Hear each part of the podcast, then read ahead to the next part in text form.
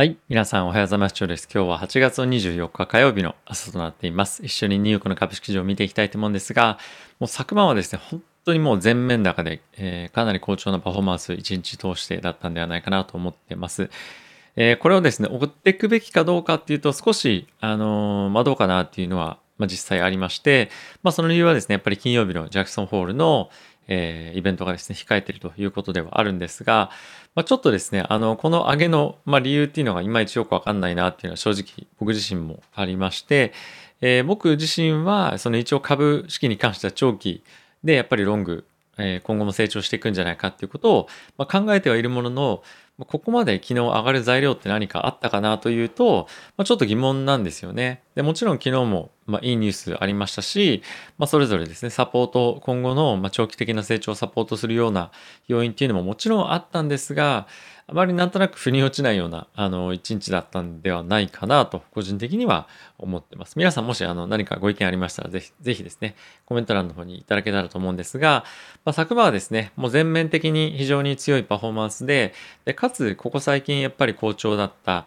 え製薬、医薬ですとか、あとはですね、まあ、ディフェンシブの銘柄としても、まあ、取り上げられる、セクターとしても取り上げられる、まあ、小売関係ですね。こういったところが昨日は下げていて、えー、他の、まあ、テックとかですね、中心に昨日は上昇していたと。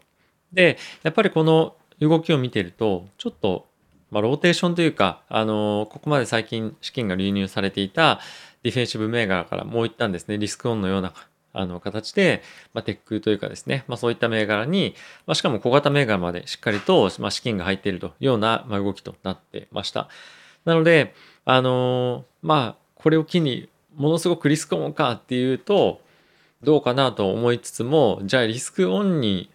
振り切れてないようなマーケットの動きかっていうと、まあそうでもないということもあるので、まあちょっとですね、まあこの動きがどういうものかっていうのは、今後も継続して、えー、マーケットの状況を見ながら判断をしていきたいなと思ってます。はい。まあ、昨日特に調子良かったセクターに関してはですね、やっぱエネルギーだったんですけれども、まあ、一部ではですね、まあ、ドル安っていうこともあって、まあ、エネルギーが買われやすいような状況にあったんではないかっていうような、まあ、コメントも出ていて、まあ、昨日はですね、セクターでパフォーマンス4%弱の上昇ということで、まあ、非常に良かったですよね。まあ、あと最近少し値動きが気になるのが、まあ、NVIDIA なんですけれども、アメリカのですね、民主党の、え議員の方で、まあ、ペロシさんという方がいるんですが、まあ、ペロシさんはですね、結構前、半年ぐらい前ですかね、あの、クラウドストライクを、ま買いましたっていうようなですね、あの、ニュースが出ていたりとか、つい先日、先週木曜日ぐらいですかね、あの、NVIDIA を買ったっていうような、まあ、申告があったりという、まあ、いう形で、かなり、あの、ペロシさんの買う銘柄っていうのはやっぱり、しかも1億以上買ってるんですよね、日本円で。なので、えー、まあ、かなり資産が膨れ上がってるようなんですけれども、まあ、あの、まあ、そういったところの資金の流れもあって、えー、こういった銘柄を追っかけてるような、まあ、稲子してるような人たちっていうのも結構いるんじゃないかなと思っています。で、僕自身も、えー、昨日はですね、少し、えー、ナスダックじゃなくて VTI ですね、VTI を取り崩して、えー、一部資金をあの NVIDIA の方に入れてました。で、あとは、ブレードテクノロ、ブレードテクノロジーでしたっけ？ブレードに、えー、BLDE ですね、に対しても昨日決算非常にいいものが出ていたということもあって、えー、さらに追加資金を、えー、入れました。それぐらいな動きだったと思います。今月の、まあ、入金というか、まあ、給料もろもろの入金っていうのは、えー、為替のあのドル点とかっていうのもあったんで間に合わなかったんですが、まあ、今後も継続してちょっと VTI 削ったので VTI にまたさらに、まあ、キャッシュがあるみたいな感じで入れようかなと思ってます。最近はですねキャッシュのまま持っておくというよりも、まあ、999、まあえー、ナスダックですとかまた VTI なんかにキャッシュの代わりとして、ま、入れておくというのがまあ僕のスタイルになってるんですけれども、まあ、これは別にあのこういうふうにした方がいいですよというわけではないんですが、マーケットとしてもえそんなに大きく落ちることもないでしょうというような、まあ、安心感があるというところと、あとは処分したければいつでも処分できるっていう安心感、流動性が非常にある ETF, ETF ですので、まあ、その辺はあんまり心配せずに、えこの2つぐらいの銘柄にえ入れてますと。はい。えー、っとですね、えー、指数一緒に見ていきたいと思うんですが、はい、米国の,、えー、あの株式の指数なんですけれども、ダウがですね、プラスの0.61%、S&P がプラスの0.85%、ナスダックがプラスの1.55%、えー、ラッセル2000がプラスの1.88%で、米国の10年債の金利が、ほぼ動かずで1.25というところで推移をしてました。で、これを見るとですね、結構、あの、ラッセル2000調子いいんじゃないっていうふうに、まあ、思う方も、あの連日ですね、上昇してますし、思う方もいらっしゃるかもしれませんが、ダウと、えー、S&P、まあ、ナスダックに関してはですね、結構、あの、好調なパフォーマンスずっと今年、あの、なんですか、オールタイムハイを、ま、継続して、えー、更新してるような感じなんです。まあ、ダウはちょっと、あの、もうちょっと伸びないと更新しないんですけども、まあ、S&P と、えー、ナスダックに関しては、ま、更新を続けてると。で、これが、あの、月足で見ても同じような状況なんですが、えー、ラッセル2000に関してもずっとレンジなんですよね。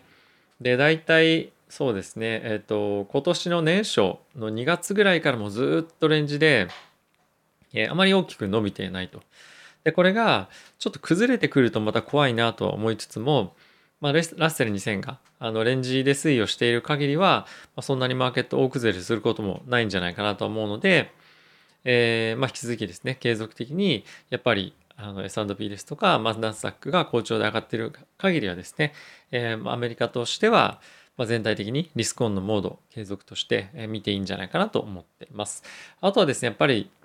小型株に関しても、あの、昨日は非常に資金が入ってたんですよね。まあ、ちょっと割安感というところなのか、もしくはま全面的に、あの、なんだろうな、買いやすい状況だったのかっていうと、まあそうではないと思うんですけど、ただし、ちょっと、あの、今後、テーパリングに対して、えー、早期スタートっていうのがなくなりそうなんじゃないか9月スタートがなくなりそうなんじゃないかっていうところからちょっとドルが安くなってるんですよねこの数日。でユーロのベースで見てみると、まあ、1%弱ぐらい、えー、ドルが安くなってる状況です。なので、まあ、海外の特にヨーロッパの投資家からすると、まあ、何もあの、まあ、してなくてもって言ったらおかしいですが、えー、純粋に1%ぐらいですね、米国株が安くなったっていうような見方と全く同じなので、まあ、そういった意味では、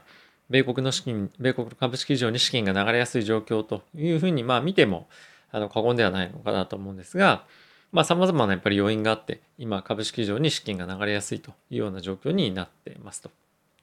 で、えここからニュース見ていきたいと思うんですけれども、えまずはですね、アメリカの中古の住宅販売の、えー、まあ、件数っていうのがですね、2ヶ月連続で増加をしてきましたと。で、さらにこれに加えて、えー、在庫もですね、積み上がってきてますということが、えー、出てきてます。まあ、これは、えまあ、供給の問題が徐々に、え回復というか、あの改善されてきていて、まあ、非常にいい傾向にあるのかなと思う一方で、え、高級物件っていうんですかね、まあ、値が張る物件のみの、ま、売買が活発化している状況ではあるので、まあ、引き続きですね、あの、まあ、貧富の差じゃないんですが、まあ、そういったところが注目されるような状況でもありますし、まあ、あとはやっぱり、えーまあ、非常にお金持ちの人たちがいい物件を、ま、こぞってですね、競争して買ってるっていうような状況は、ま、引き続き変わりはないということで、ま、今後もですね、継続して、このやっぱり、米国の住宅、まあ、特に中古先ですね、あの、非常に注目されてますけれども、中古の物件の販売件数がどうなるかとか、あとは供給ですよね。こういったところが在庫がしっかりと積み上がっていけるかどうかというところがですね、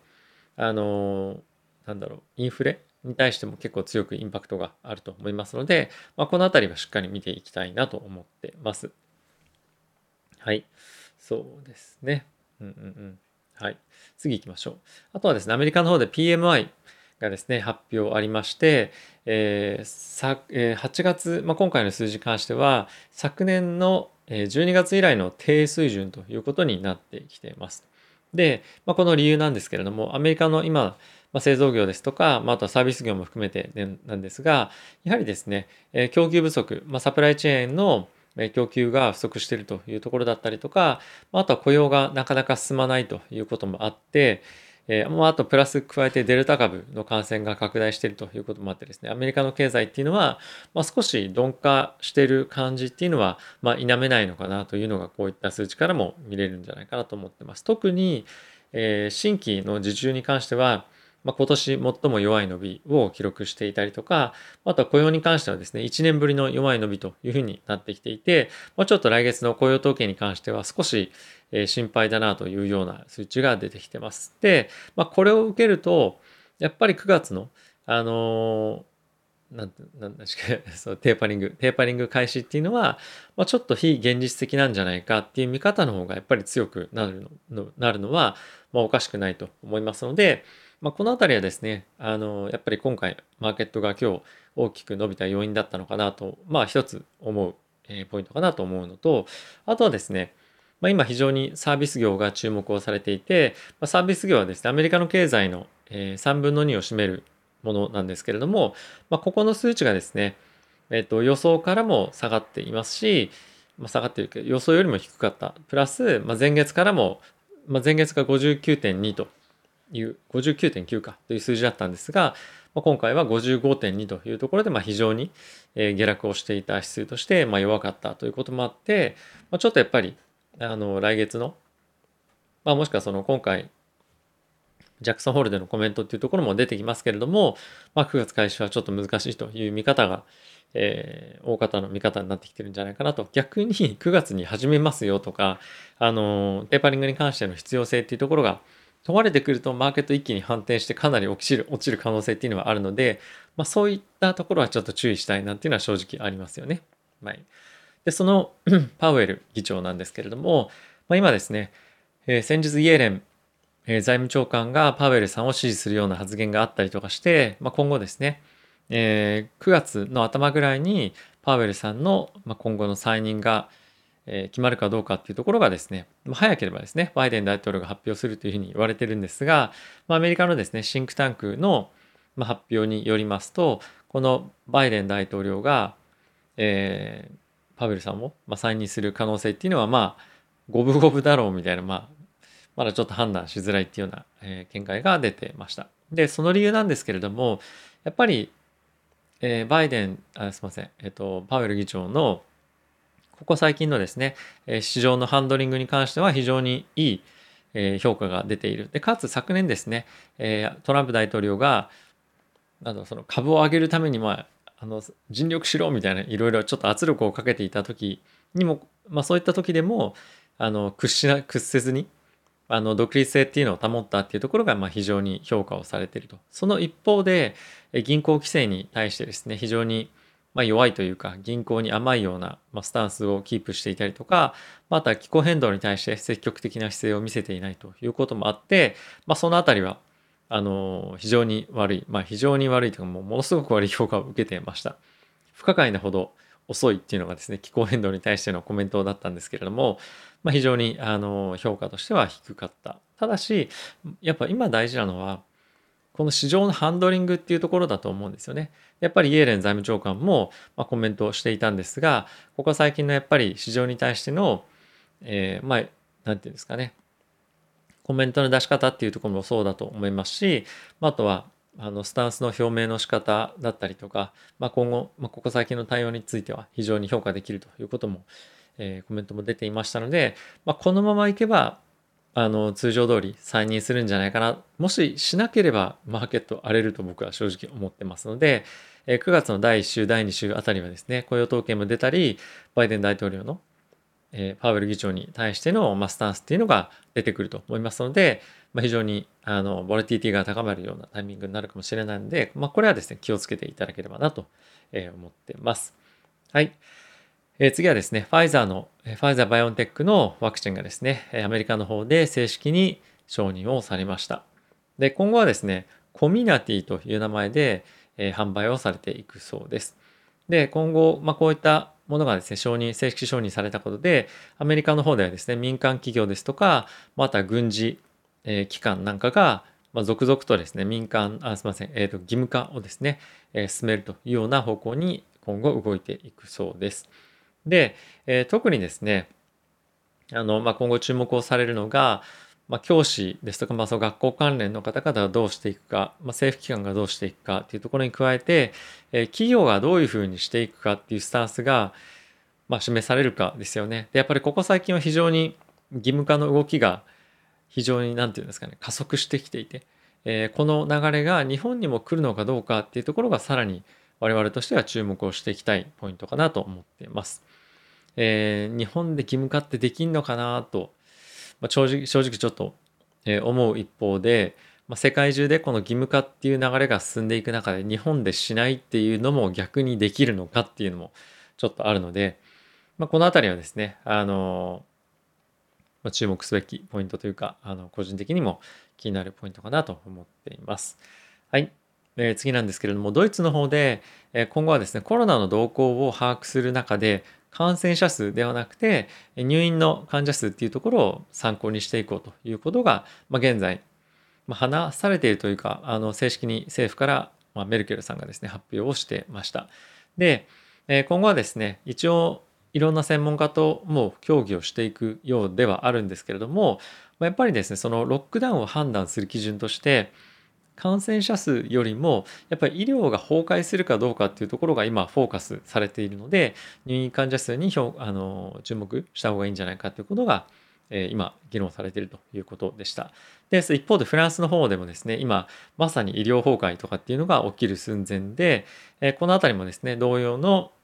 指数が、まあ、指数というかあの目安の数値がですね今後使われていくんじゃないかなと、えー、こういったところを見ると思いました。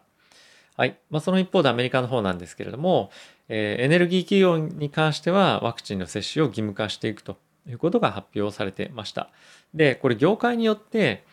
ワクチンの、ワクチンに対する、えー、スタンスっていうのがかなりやっぱり違うらしいんですね。で、これちょっとなんか、あの、どうかなと思ったんですが、ワクチン接種に、え、消極的と回答した割合がですね、え IT 関連などのま専門職とかっていうところだと7.3%の人がワクチン接種ネガティブだったんですが、まあ、原油採掘建設業とかっていうところに関してはですねワクチンのネガティブな、まあ、反応が反応というかその精神的なですね反応が45%になったと。でこれって結構その、まあ、教育水準とかっていうところも結構ここ最近言われていて、えー、まああのこういったものを反映しているのかなとも、まあ、思ったりもするんですが、まあ、要するにあの業界によって、まあ、これだけかなり差が出てきていてやっぱりワクチンの接種が進まないところでは義務化をしていますということになっていますので、えー、必ずしも全部の業種業界で義務化が進むんではないのかなというのは、まあ、こういったところからも分かるんじゃないかなという一方で、えー、もう政府系の関連のえ期間に関してはもう義務化がかなり進んでいるということもあるので、まあ、これはですね人とあの接触するかっていうところもそうですしまた国を挙げてですね今バイデン大統領はもうみんなワクチン接種しろっていうのに加えて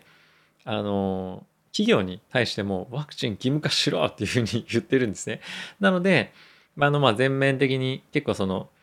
ワクチンの義務化っていうのは進んでいくと思うんですが、まあ、この辺りはあの結構業界によって濃淡出てくるとは思うので、まあ、この辺りもどういったところで進んでどういったところで進まないのかっていうところも含めてですねあの見ていきたいと思っています。はい、まあ、変わってですねアメリカの SEC の方が上場を目指すですね中国企業に対して、まあ、今後新たに、まあ、規制というか情報開示で、えーあの、なんていうんですか、方針っていうのを変えていくということを発表を、ま、発表していたんですけども、まあ、今回それが開示されますと。で、どんな情報開示を求めるかっていうと、まあ、一つ一例なんですけれども、え、中国の政府がですね、この上場しようとしている事業に対して、どのように介,、えー、介入をしてくるか、そしてどれぐらいのインパクトがそれがあるかということを開示をしなさいと。で、これを開示できなければ IP を認めませんと。いうことが、まあ、今回新たにですね、あの、正式にもう開始されています、規制として。で、その一方でなんですが、まあ、中国の方では、中国国内で IPO する企業に対して、まあ、結構ですね、厳しい調査を行っていて、まあ、特になんですけれども、まあ、情報開示の観点、まあ、情報開示というかその集めた AI でのデータとか、まあ、ビッグデータに関してのようなものを、まあ、どういうふうに管理をしているかっていうところに加えて、まあ、会計の操作が行われていないかどうかっていうところが非常に今注意を注目をされてやってるというふうにまあ報道をされています。で、えー、報道のされ方と実態ってどれぐらい、まあ、どんなところが違うんだろうっていうふうにまあ考えてみるとやっぱりですね今後えー、中国政府が上場させたいというか上場しても、まあ、いいよっていうところに関しては政府に対して、しっかりと、まあ、いい顔をしていくっていうところももちろんそうですし、まあ、あとは企業が、え、企業政府が力を入れていきたい業界に加えて、えー、政府のお金が入ってるかどうかっていうところもやっぱり結構重要とあのされているとまああるところでは聞いたことがあります。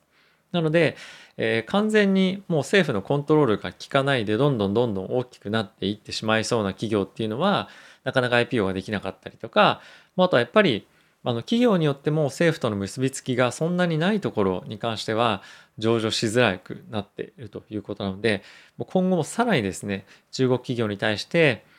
えー、政府のですね関与っていうのが強くなっていくという傾向はもうあの完全に否定できないというかもう完全にそういう方向性になってってるんですよね。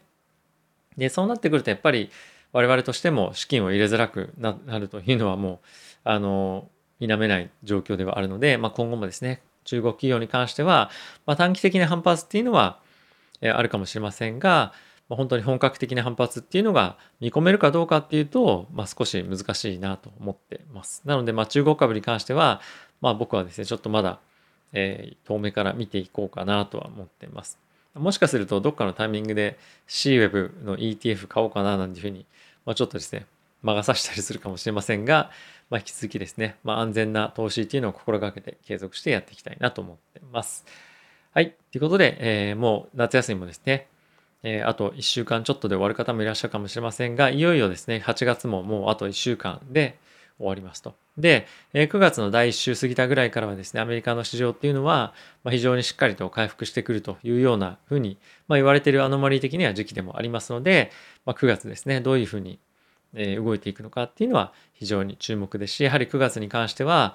テーパリングが開始するのか、雇用統計はどうなのか、でかつパウエルさんは再任されるのかどうか、この3つのポイント非常に重要なので、ま注意をしてですね、見ていっていただけたらと思っています。